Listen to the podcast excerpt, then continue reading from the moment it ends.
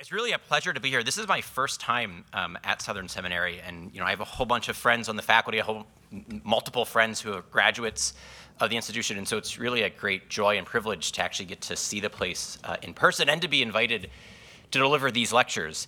Um, what I want to uh, start with is just give you a brief overview of what the three lectures um, hope to accomplish. I realize not everyone's going to be able to attend all three, but just to give you an idea of what you're going to miss out on if you don't come tonight or tomorrow morning. Um, in this first lecture, I want to spend a little bit of time thinking with you about the natural law, uh, what it is, why it matters, how to think about it in comparison with other um, ethical traditions. And then tonight, I want to think with you about um, the relationship of church and state and morality and law uh, and debunk um, some, some myths, some lies about the relationship between the two, some falsehoods that have kind of crept into American public life when it comes to church and state morality and law. And then tomorrow morning, I want to uh, think with you about what, to my mind, are the four essential uh, creational truths that are most um, at risk today, that are most important today. I actually think those things uh, go together. They're being attacked um, in law and culture, and yet they are essential for a well functioning society. And so we ignore them, we attack them at our own peril. Um, so that's the basic outline. We're going to start with natural law, move on to church state uh, morality and law, and then close with some creational truths that matter. Which is another way of saying that this first lecture is going to be the most academic, the driest, the most obscure, the most um, difficult. Uh, the next one will be slightly sexier because we'll talk about law and politics. Uh, we'll talk about church and state, and then the last one will be all the hot button issues that you know people tweet about and get all worked up about. Um, all right, so that's the basic overview of what we hope to uh, accomplish in these uh, uh, three lectures. Uh, for this first one, let me give you the, the, the roadmap. It's going to come in five parts. Um, I'm going to make sure to leave time for Q&A, so we might only get through the first two, and if we only get through the first two, that'll be fine. Um, but what I want to do, if we get through all five, is first to say a little bit about natural law as objective morality. Natural law is the higher law. Natural law is a standard. Uh, first, you know, what is the concept of natural law? Second, thinking about natural laws compared to other traditions of ethics. Um, my guess is that many of you are going to be more familiar with other traditions uh, of, of, ethical theory than you are with the natural law tradition. So I want to give you um, a roadmap of how to compare it to what you might be more familiar with. Uh, third, I'll say a little bit about the starting points for natural law theory, uh, with the first principles of practical rationality, the first precepts of the natural law. Uh, fourth, you know, sketch what a full-blown theory would, would have to entail. Um, encourage some of you to develop um, a full-blown Baptist theory of the natural law um, put it in a theological context, you know, flesh it all out. And then lastly, the fifth part uh, of uh, this afternoon's lecture, uh, the role of God in natural law theory, uh, the, the, the lawgiver of the natural law. Okay, so that's the basic uh, roadmap. So if you're taking notes, you can know where we are. If you're waiting for this thing to end, you'll know how far from the end we are. It'll give you um, a rough outline. All right, so first, natural law as objective morality. Um, natural law is not just about the tough cases. It's not just about the stuff that we'll talk about tomorrow morning. It's not just about abortion and LGBT issues and human sexuality in general. There's a certain type of reputation that natural law has gotten where it's just kind of about the pelvic issues. That's not true. Uh, and throughout most of human history, the, the role that natural law thinking, theorizing played was that it was about the higher law. It was about objective standards. Uh, it was a standard by which we could judge both individual and communal action. It was a standard by which we could judge human law, man made law. And what's important to emphasize here is that the, um, the concept here is that natural law was something that was objective rather than subjective. It was something that was knowable by reason. Uh, in virtue of our common humanity, we had common reason, and so we could reason together about what's right and wrong, good and evil. Um, and it had a certain claim to universality. Um, not that uh, it's something that's culturally constructive or culturally relative, uh, although there will be um, a certain awareness that how the natural law gets implemented and applied in different culture might vary. Uh, so it might be a natural law truth um, that physical safety matters and therefore safety on the roads matter, But the natural law doesn't tell us whether to drive on the right side of the road or the left side of the road. And so it's culturally relative that here we drive on the right side of the road, and if you're in London, you'll drive on the left side of the road. But it's a universal truth that you can't ignore vehicular safety. Right? That's one of those universals based upon a deeper natural law principle based upon uh, human life, human health, human flourishing. Now, you see this within uh, human history going as far back, this type of ethical reasoning, uh, to the ancient Greeks and Romans. Uh, the ancient Greek and Roman world sought to establish objective standards of justice, objective standards of right. And they were doing this to push back on some gross abuses that were taking place in the ancient world. And so, I mean, some of this is captured if you think of something like um, Thucydides' his uh, history of the Peloponnesian War. Uh, and if you've read through any of Thucydides, you know, the two passages that most frequently get excerpted and included in different anthologies of Western political thought, it's the uh, Mytilenean debate and the Melian dialogue. Um, and it's the, the passage in the Melian dialogue where the Athenians, um, uh, they say that what is justice? It's the strong do what they can and the weak suffer what they must. And they say, look, that's just a natural law. We didn't create this thing, we just discovered it. And it's one of these laws of human existence that the strong get away with what they can and the weak have to suffer uh, what they must. Um, Plato, in his Republic, you know, he sets this up as the challenge that he needs to meet. Uh, and so it's uh, Thrasymachus, right, in Book One of the Republic, where he says, Justice is nothing other than the advantage of the stronger. Might makes right, in other words. Uh, in the Gorgias, another one of the Platonic dialogues, Callicles, Callicles is more or less trying to assert the same thing that, that, that justice is about the, the advantage of the stronger. Um, I'll read you the quote here that the superior rule the inferior and have a greater share than the inferior. Right? And so, what ancient both Greek and Roman thinkers and statesmen, so people like Plato, Aristotle, Cicero, what they're trying to do uh, is to show that there's actually a standard of justice that's provided by nature.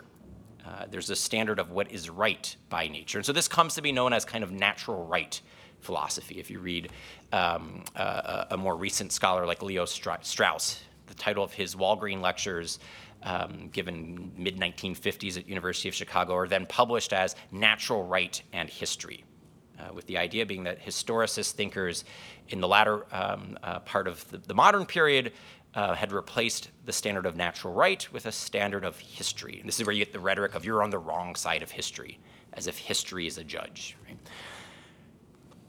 It's not just the ancient world. This gets developed, so we go from the natural right standard of the ancients to within our own uh, um, immediate political tradition, the Declaration of Independence, uh, which speaks of natural rights which are different than natural right. Uh, we can maybe during the Q&A uh, go deeper on that distinction. But you can think about the second paragraph of the Declaration.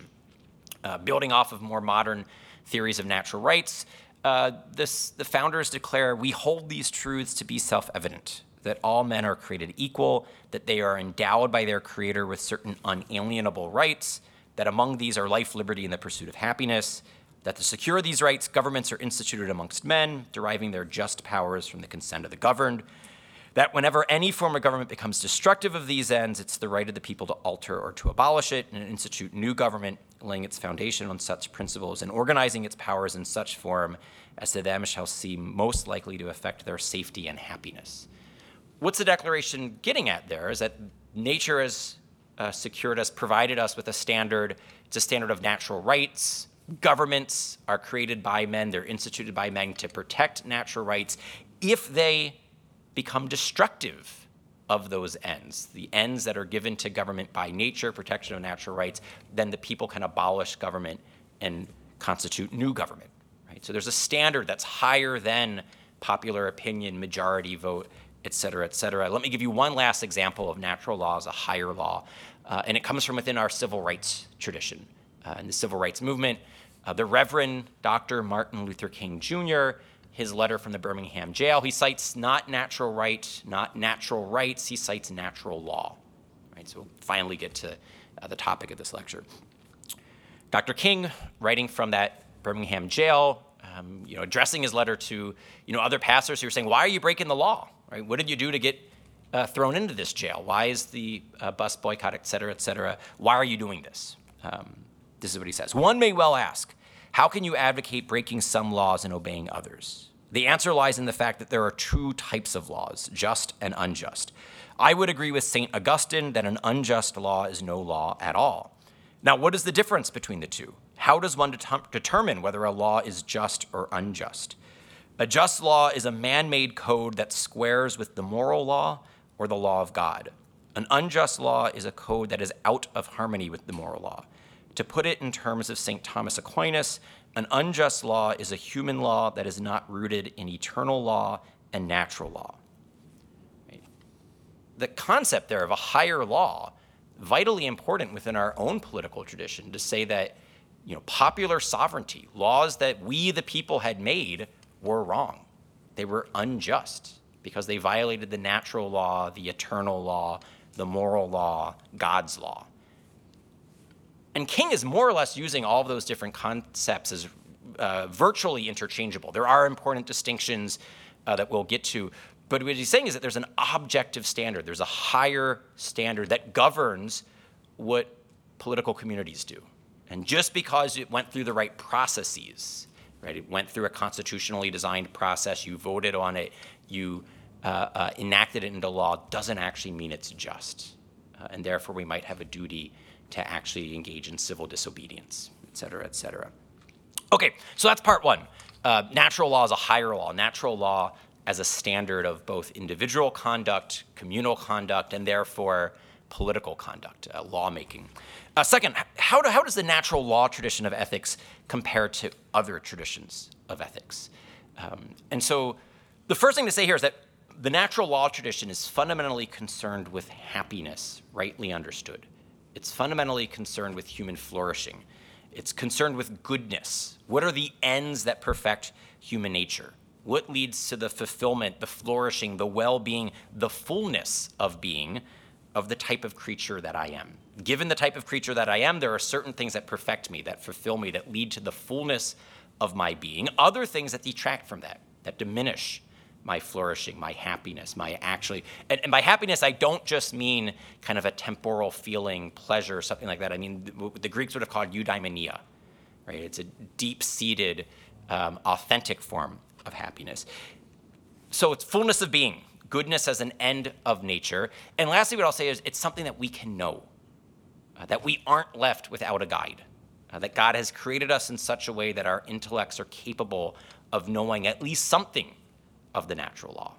Right? And obviously, different traditions within the Christian tradition have different um, uh, conclusions about how much the fall darkens our intellect and weakens our will. But fundamentally, as a creational truth, God has created us so that we could know certain truths about the fulfillment of our nature. All right, now, how does this compare to other ethical theories? Uh, let me start with the um, ethical theory that comes out of uh, uh, thinkers like Hobbes and Hume um, uh, uh, something that more or less denies that reason can know what the ends of human nature are. Right? It's a form of reasoning that looks at practical rationality as purely instrumental. It's just a giant uh, mechanism, it's just a giant computer. It can calculate the most efficient means to certain ends, but it can't actually think about what ends we ought to seek. Right? And so Thomas Hobbes, in his uh, famous work, The Leviathan, writes for the thoughts are to the desire to the desires as scouts and spies to range abroad and find the way to the things desired. So the things that are desired, those are just givens. We have certain desires, and then our thoughts, our intellect, our rationality, those are the scouts and the spies that go about seeking the best way of getting to whatever it is that we desire. David Hume, in his treatise on human nature, writes Reason is and ought only to be the slave of the passions and can never pretend to any other office than to serve and obey them. Right? So the idea here is that we have certain passions, and our reason, it is and it ought to be the slave of our passions. Right? You put these things together, whether it's our desires or our passions, they're what determine what it is that we should seek, our thoughts, our reason, just calculates how best to get there. When I was in graduate school, I took a great class in 20th century uh, moral philosophy with David Solomon, a, a, a, Southern Baptist teaching at Notre Dame. He was probably more Catholic than half of the Catholics uh, on campus. And we read a great book by Simon Blackburn titled Ruling Passions, which is more or less an updated you know, 20th century version of the Hobbesian Humean theory of practical rationality. By contrast, what the natural law tradition wants to insist, and, and for that matter, what the broader Christian tradition wants to insist, is that we have fallen desires. We have misplaced passions. And part of the moral life is to rightly order our desires, rightly order our passions. And that reason can know something about what that right order looks like. Reason can know what we ought to desire, what we ought to be passionate about. And the goal of the moral life is to uh, rightly order our loves, to use kind of uh, Augustinian language. It's not to act on our base desires and our uh, uh, misguided passions, but it's actually to have our reason purify our desires and our passions towards true goodness. All right, so that's how it's going to compare to the more um, uh, Hobbesian, Humean way of thinking. The last thing I said there is that you know reason can know the ends, substantive ends, not just instrumental rationality, instrumental goods that are instruments towards something that our passions or our desires give us. It can identify reasons for action. That is something that Kant tried to correct from Hume. You know, Kant famously says, you know, Hume awoken me from my metaphysical slumber, and he didn't quite get there. Uh, Kant is like a halfway. He, he's try, he sees the problem with Humean ethics, with Humean rationality. He wants to, to my mind, defend a certain form of kind of like Lutheran pietistic Christianity in the age of the Enlightenment, and he's ultimately unsuccessful, right? And it's kind of like sad for Kant. He was trying to do the right thing. He, he couldn't see all the way through. And the problem here is that reason can grasp goods, it can grasp ends, things that are perfected for us. Kant didn't want to set up his theory that way. He thought that would be a heteronomy, right? It'd be something outside of us. He wanted his ethical system to be based on duty, detached from happiness. Right? So it's deontology, right? It's, uh, it's a theory, it's a logic of duty that has nothing necessarily to do with human flourishing, with human goods, with human happiness. Uh, and so Kant wants to respond to Hume thinking that, well, all right, we can't just act on our desires and our passions, so I need to set up a system of rulemaking, and that'll then regulate our passions and our desires. He didn't get all the way to what I think a sound Aristotelian or Thomistic theory would have gotten to, or what are the substantive ends, the objective uh, goods that are perfective of us. And then, second, he wanted his theory to be a, a form of self legislation, autonomous, self legislation, autonomous practical rationality, which is different than a participated form of rationality. Uh, for Aquinas, the natural law is the rational creature's participation in the eternal law. It's why Martin Luther King Jr. could say that, you know, to put it in terms of Aquinas, an unjust law is one that doesn't square with the natural law and the eternal law, because the natural law is the rational creature's rational participation in the eternal law. Kant wanted to kind of separate those things. He wanted his theory of uh, morality to be autonomous, self legislating, autonomos. All right, but that's not to say that he got everything wrong. One very important thing that Kant got right, right, is that there are certain moral absolutes. There are certain things that should never be done because they're always and everywhere wrong. Uh, the way that he generated those was either through a universalizability principle or through what, to my mind, is the more um, productive kind of Kantian principle, which is people, persons, should always be treated as ends and never merely as means something which the next uh, ethical tradition that we'll look at can't conclude. And this is consequentialism or utilitarianism. Uh, technically, within the history of thought, utilitarianism comes first, but it's actually it's a species of the broader genus of consequentialism. The idea that what you should be concerned about are the consequences. Right? When you're thinking about ethics, you should just think about what's going to lead to the greatest set of good consequences, the least uh, form of bad consequences.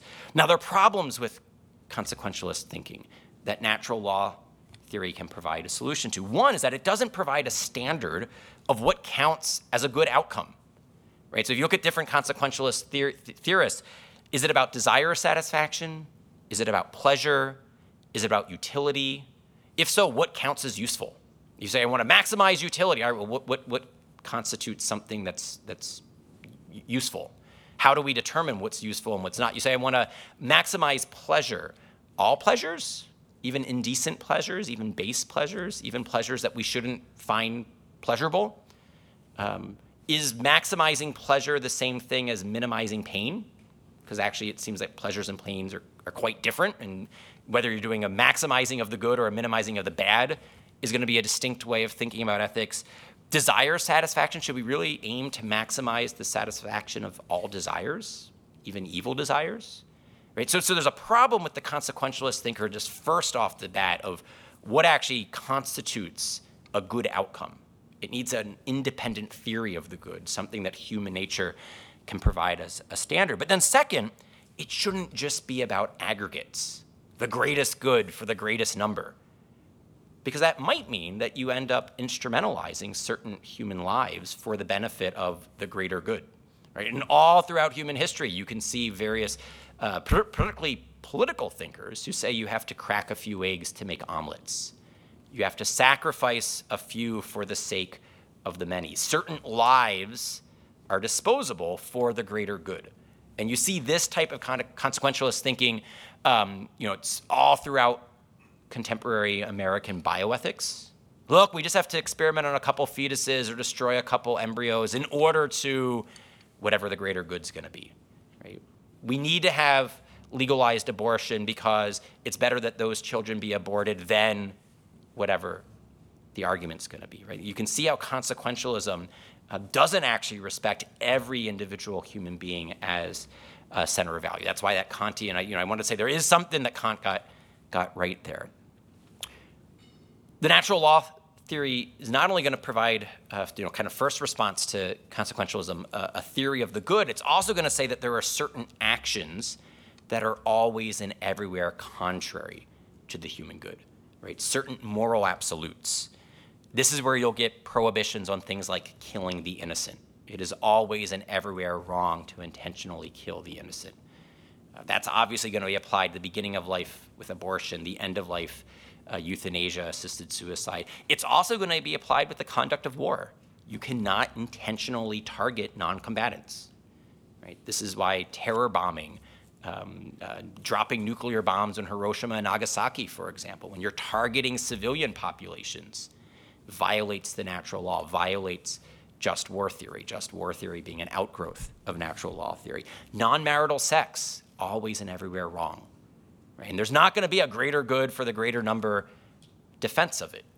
Right? The only way in which sexual activity actually promotes human flourishing is when it takes place inside the confines of marriage. If it takes place outside, it's always and everywhere contrary to human nature, to human good, to human flourishing.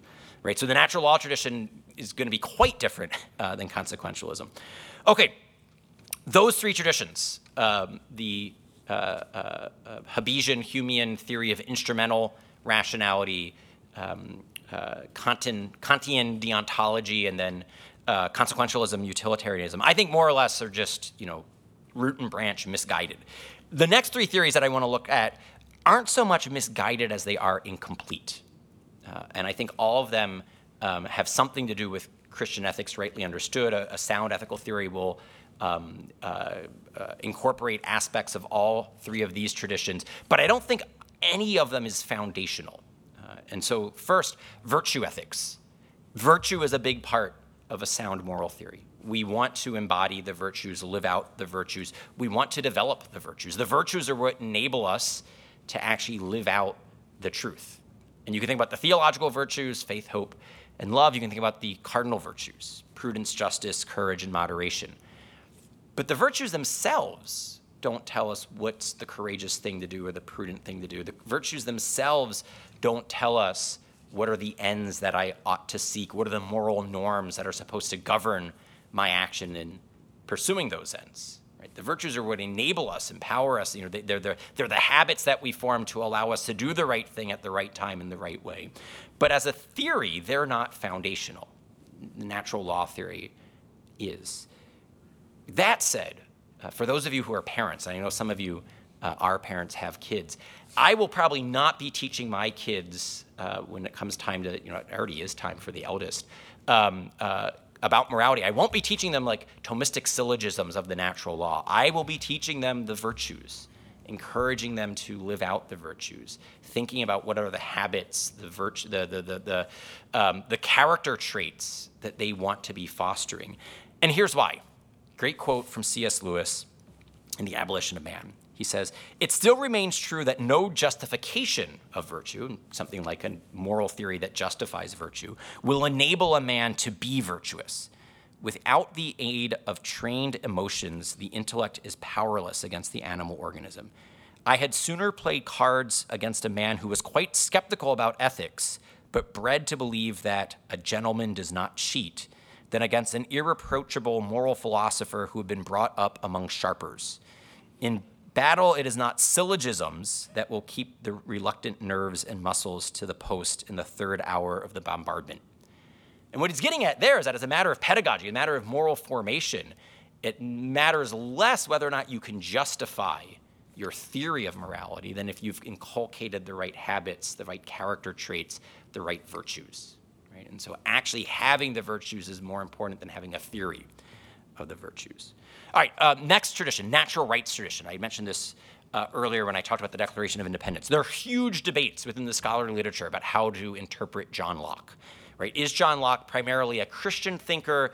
Uh, and this is like the divine workmanship portion of the second treatise, or is he primarily a um, liberal libertarian thinker, the self ownership portion of the second treatise? Is he a natural law thinker or a natural rights thinker? Leave those all to the side for right now. It's an interesting historical debate, it's important. There are certain types of natural rights thinker um, you can look at someone like uh, Robert Nozick, the, the, former professor at Harvard, libertarian philosopher, author of the book Anarchy State Utopian, who thinks natural rights are the starting points.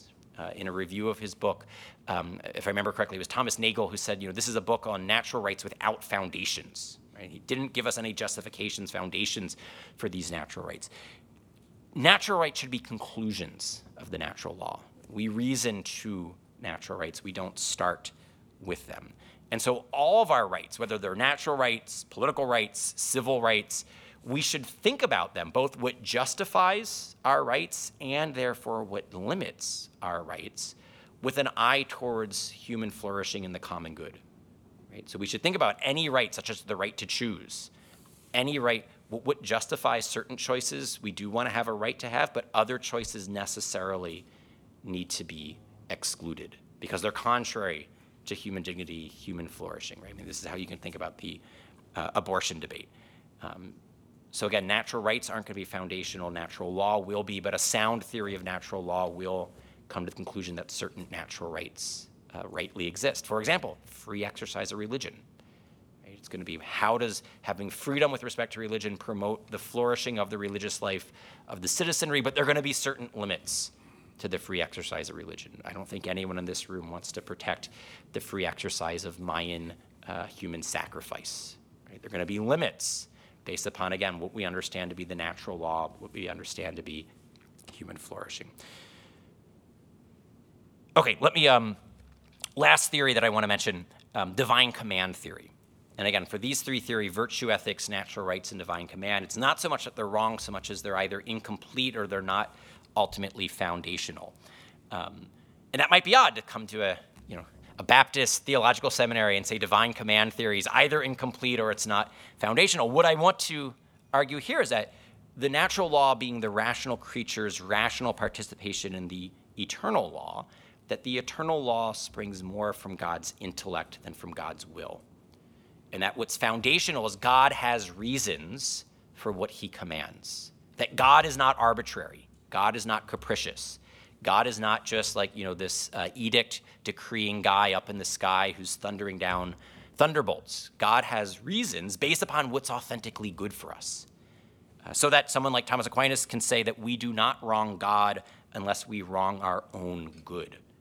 That we only sin against God when we also sin against what's in our own best interest. That God's commands for us are precisely those things that lead to authentic happiness, authentic flourishing. That's what I'm getting at where I'm saying that the, the, the command is not the foundation, right? The creational order and God's creation flows from his intellect, from his reason, from the logos. I mean, this is, to my mind, I, I, think I'm on solid theological ground, but I'm happy to have the, you know, during the Q&A, we can get into that discussion.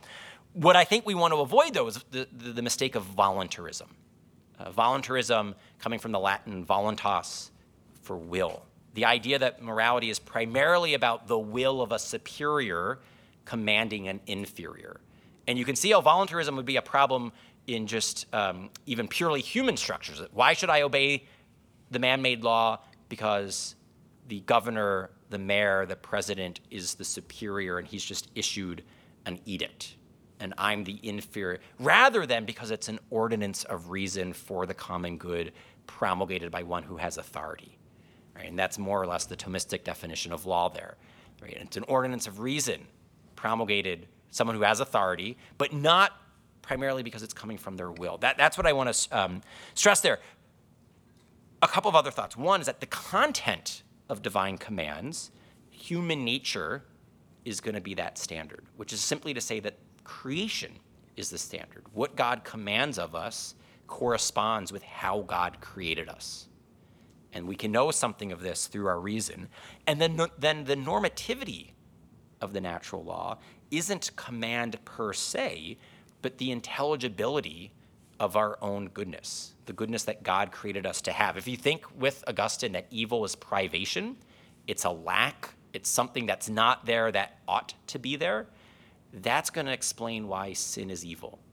That's going to explain why something that's bad for us is evil. It's the fullness of our being is what has intelligibility, what has goodness.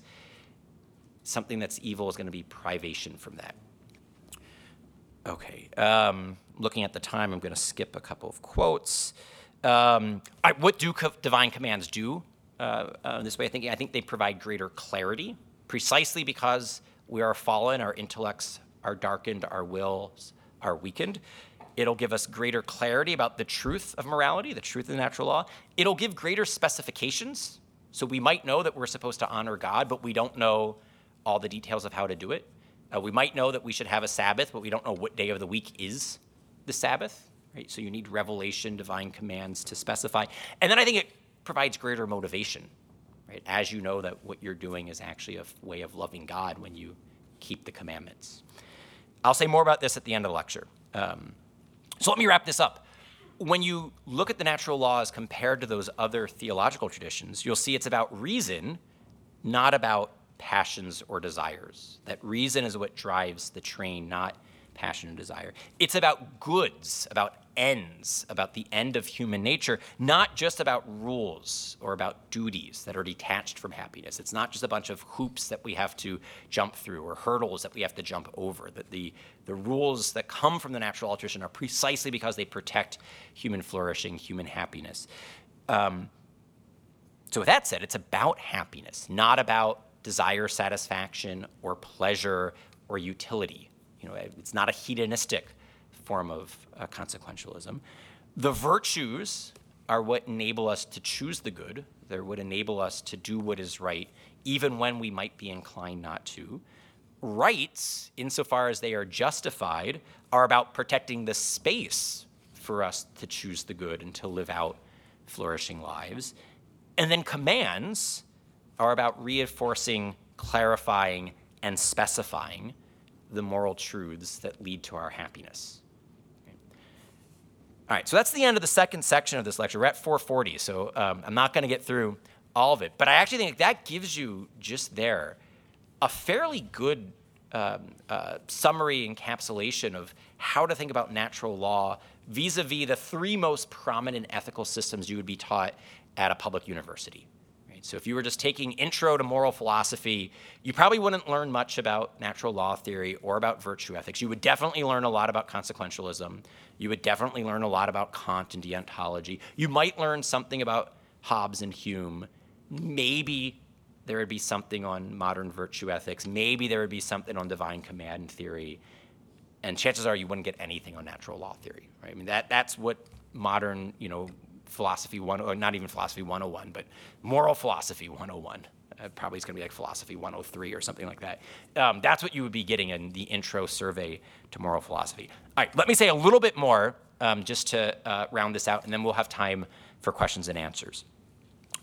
Third section of this afternoon's lecture, the starting points. The starting points are going to be enlarging um, the scope of what counts as rational so that we can reason beyond what Hobbes and Hume claimed, where the mind is just a supercomputer that's reasoning instrumentally about how best to get to predetermined ends, where we can actually reason about what's good in and of itself.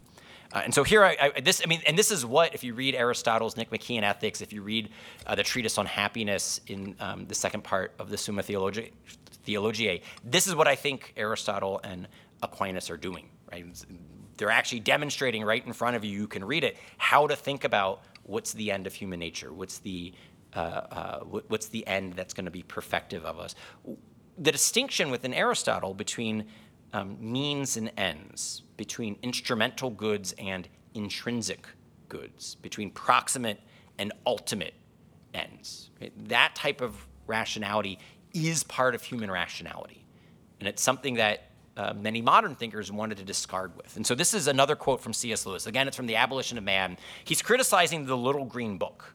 Uh, if you're familiar with The Abolition of Man, it's, you know, it's, it's a contemporary um, uh, um, kind of uh, uh, pedagogy um, book meant to teach at that point, you know, contemporary um, uh, Brits how to think about ethics, and it's very skeptical, and it's trying to, you know, debunk our prejudices and our um, uh, perceived inherited wisdom and then refounded on something scientific, not scientific, scientific, right? The, the, debasement of science. And this is what C.S. Lewis says. The, impoint, the important point is not the precise nature of their end, referring to the authors of the Green Book, but the fact that they have an end at all. They must have, or their book is written to no purpose. And this end must have real value in their eyes. To abstain from calling it good and to use instead such predicates as necessary or progressive or efficient would be subterfuge. They could be forced by argument to answer the question necessary for what? Progressing towards what? Effecting what? In the last resort, they would have to admit that some state of affairs was, in their opinion, good for its own sake. And it's that last phrase there some state of affairs was good for its own sake. That's what Lewis in The Abolition of Man is encouraging readers um, to, to reclaim as the domain of reason.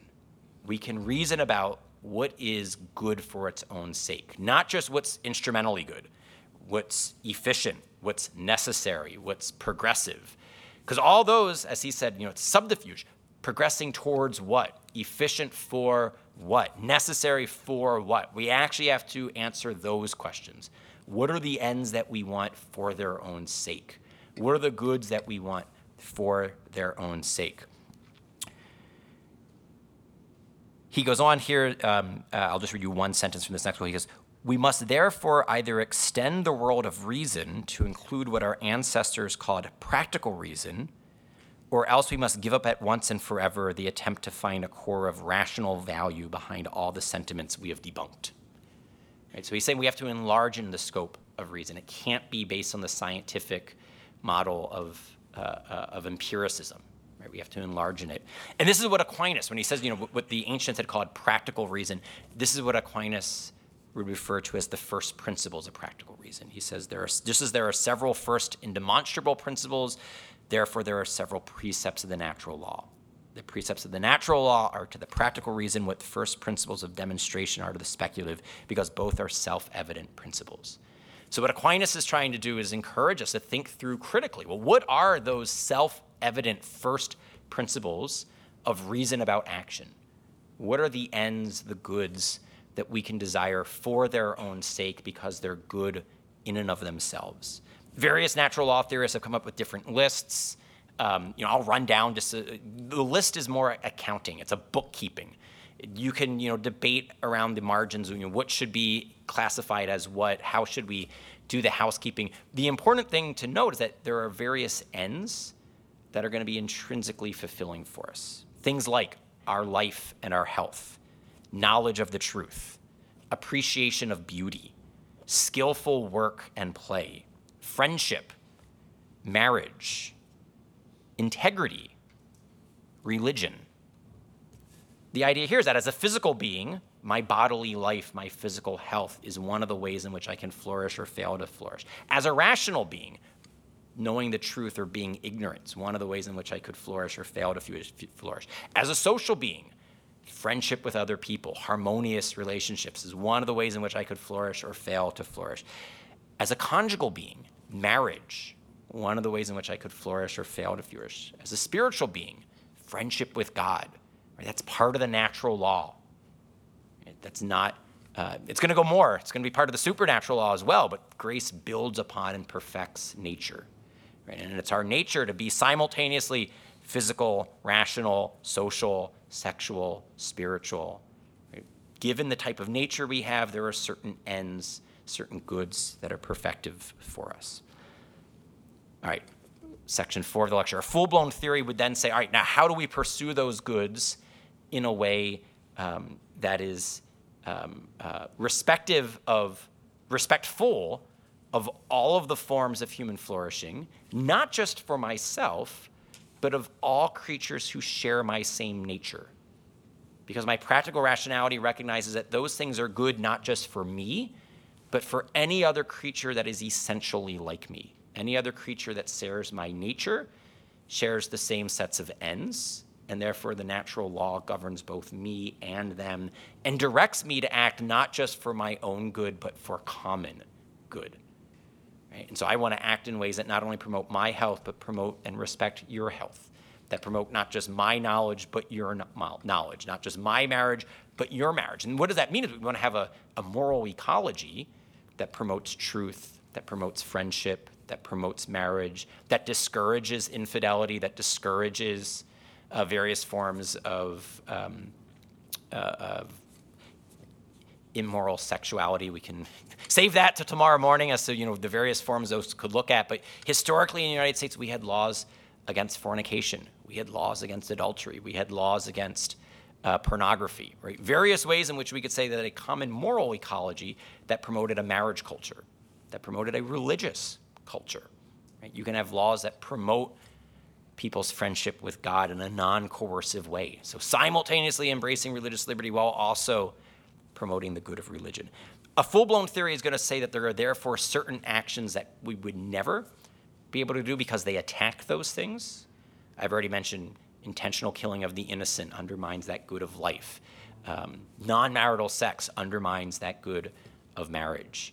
Um, uh, lying undermines both the good of integrity and the good of friendship. Right? Anytime you intentionally engage in a false assertion, you assert something to be true that you know isn't true, right? Both harming your inner harmony, integrity, but also harming any form of uh, harmony, friendship with another. And that's why both the Christian tradition, look at uh, Augustine, uh, Aquinas, these are moral absolutes um, because they're always going against human nature.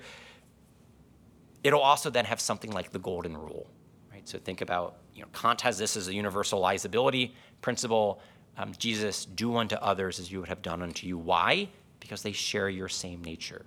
The things that are good for you are also good for them. For you to be fully responsive to the direction of rationality, you can't just act for your own flourishing, but you must also act for others. All right, last part of the talk, and then we'll get to Q&A from a philosophical perspective, practical rationality, those first principles that I've talked about, the various moral norms that would flow from them, they're the only guides that we have. Right? If, we, if you don't have revelation, you're not yet a believer, you don't have the Bible, the only guides you have are those first principles of practical rationality, the, the moral norms that govern our pursuit of those things. And they're true even if you don't yet know that God exists just based upon God, how, how God has created us and how God has created the intellect, we can grasp certain ends that are perfective of us. And if we fail, if our will fails to be responsive to our reason, there's a certain defect there. There's a privation. A fullness of being in our will is lacking, and therefore the term that we use for that is evil. Right? Evil being a privation of a good when the will is not fully responsive to um, uh, what the reason has discovered to be good, when the will acts against that, that's what we could call sin. All right, But once we bring God into the picture, this natural law theory deepens. And let me give you a couple of ways in which it deepens.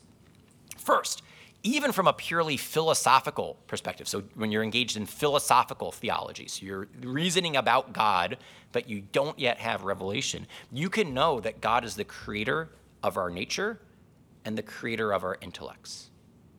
Right? Because we're contingent beings. We did not create ourselves a necessary being, a perfect being, a self sufficient being created anything that is not perfect, not self sufficient, not necessary, creatures like ourselves. That's also true of those first principles of practical rationality. We discover them, we don't create them. We discover that they're contingent, and therefore we should conclude, if we're thinking fully rationally, that God created those principles of practical rationality. This is what Aquinas is getting at when he says the natural law is the participation in the eternal law, that we're participating in God's reason. And so, therefore, any time that we're following the natural law, we're cooperating with God. We're following God. We're participating in His providential care for His creation anytime we're partnering with Him. We're partnering with providence. We're following providence if we're following the natural law because of who the natural lawgiver is. Secondly, part of our nature, as I just mentioned, is to be a, a religious, spiritual creature. And so part of our fulfillment as natural is friendship with God. Right? And so part of the natural law is to orient us towards uh, friendship with the divine. But then here I want to pivot and say philosophy is not enough. Philosophy is not enough precisely because we're fallen.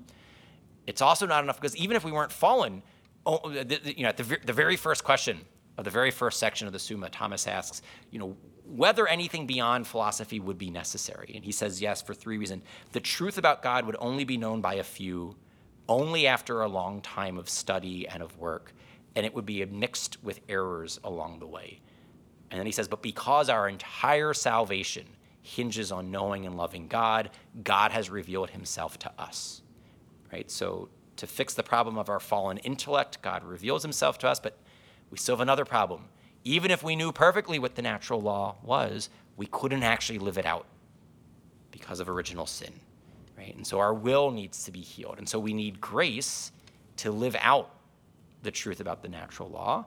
And then lastly, God elevates us beyond grace. Right? So it's not just going to be natural fulfillment, fulfillment in basic human goods, but supernatural fulfillment, divine sonship and daughtership, adoption by God, so that the final end of man will be the kingdom of God. Right? Think about what Jesus preaches. He preaches that the kingdom of God. John the Baptist, prepare the way for the kingdom of God's at hand. Jesus talking about the kingdom of God, the kingdom of heaven. And what's that going to look like? It's going to be the perfection, the fulfillment of our natures. Right? It's going to be enjoyment of life and health and friendship and knowledge and beauty, et cetera, et cetera. And all of those enjoyments in communion with the triune God.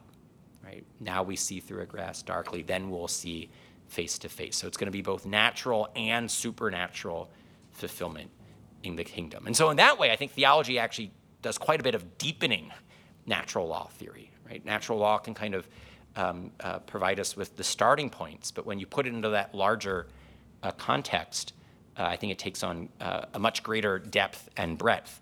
And so, my encouragement, and I'll just wrap up here and then we'll have time for questions at both microphones, is that it not only be Catholics who do natural law theory, uh, that we have Baptists do it. And I love the fact that Andrew Walker is on faculty here, that he's teaching here, that he's currently writing a book on kind of you know a Baptist natural law theory. I hope others of you, those of you who are studying with him, those of you who are studying with better professors here at Southern, um, I, I, hope this becomes part of your moral vocabulary. I hope this becomes part of your theology, that you have a theology of natural law, theology of creation that includes the fulfillment of creation, the ends that God has uh, written into our nature, written into our intellects.